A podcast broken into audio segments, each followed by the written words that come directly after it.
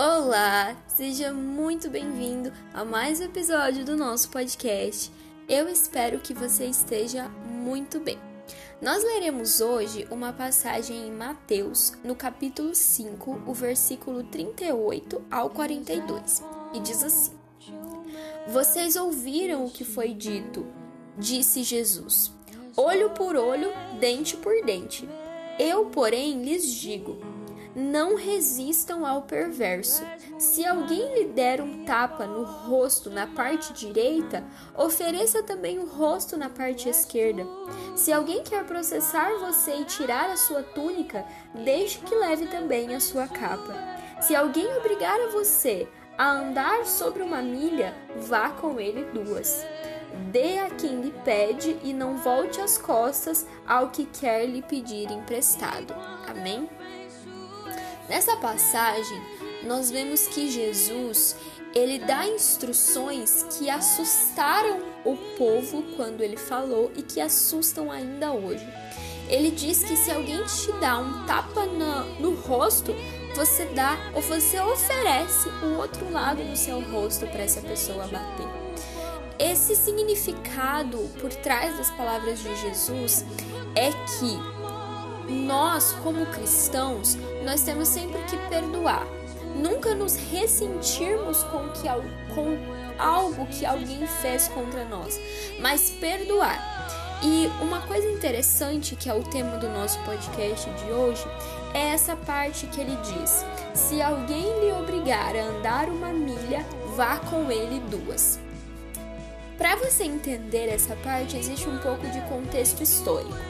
É... O verbo, nesse caso, que é o mandar ou obrigar a andar uma milha, ele vem do grego, que é um verbo chamado angarion. E ele é um substantivo que veio lá dos tempos antigos, dos primeiros vocabulários persas.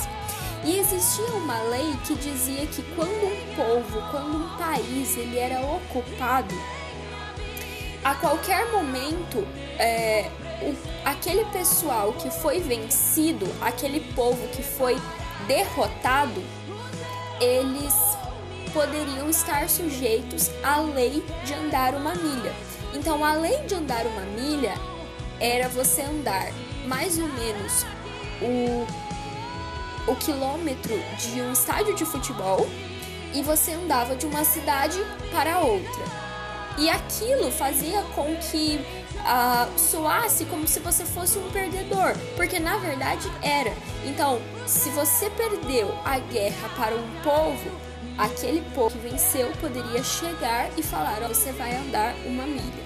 Essa, esse era um castigo que ele poderia ser imposto a qualquer momento, que ele poderia ser colocado para qualquer pessoa do povo perdedor a qualquer momento.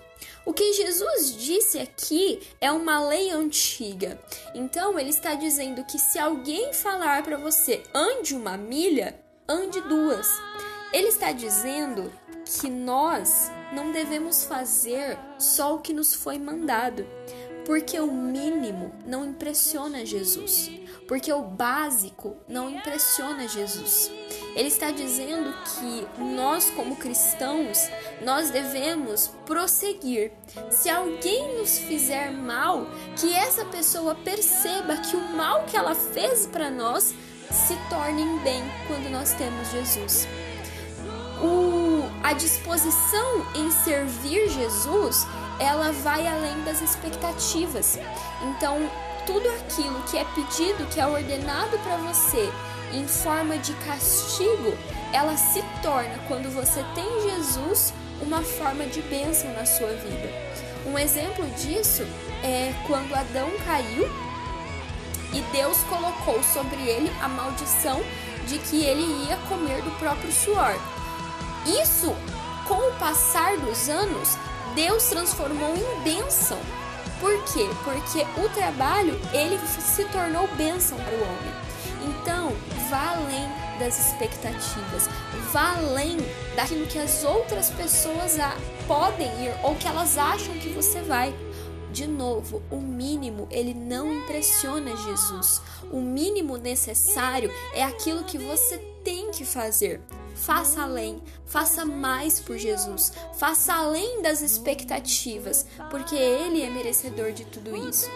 A mesma passagem que é falada em Mateus, que nós lemos, ela é também comentada em Lucas, no capítulo seis, o versículo trinta e um, e diz assim: façam aos outros o mesmo que vocês querem que façam para vocês.